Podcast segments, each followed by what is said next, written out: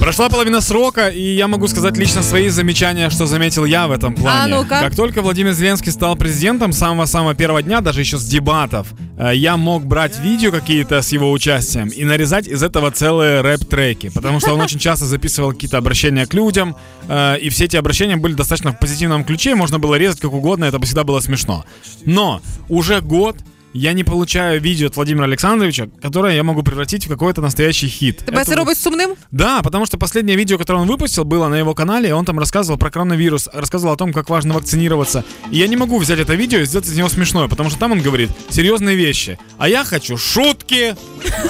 Я тут за два з половиною роки склала свій суб'єктивний рейтинг найважливіших подій, суб'єктивно для мене, е, від президента Зеленського. Отож, на третьому місці е, я вважаю серед його заслуг це популяризація. Популяризація конкретно професію прес-секретаря і журналістських факультетів. Да. Тому що ні один прес-секретар президента не був настільки ж популярним, як Юлія Мендель свого часу. Нинішній прес-секретар таке враження, що взагалі з кабінету не виходить. Тому за це величезне дякую. І я думаю, факультети журналістики мають цим скористатися.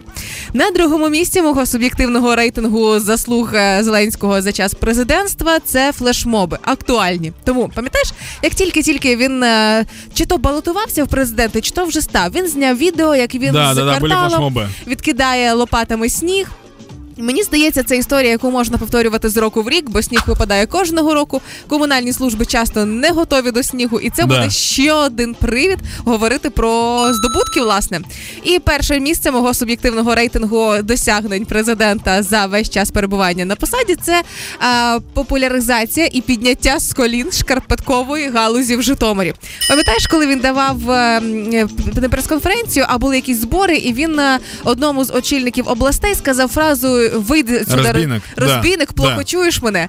І після цього ця фраза розлетілася на шкарпетках. Почали виготовляти зелені шкарпетки з е, написами на одній нозі Вийди отсюда розбійник, на іншій нозі плохо чуєш мене. І я за це дякую особисто президенту, оскільки ці шкарпетки виготовляла в Житомирі моя мама, і вона з цим працювала. Тут супер, мені здається, все круто. Що буде наступні два з половиною роки, перевіримо. Для, для этого у нас есть два с половиной года, получается. Да-да-да.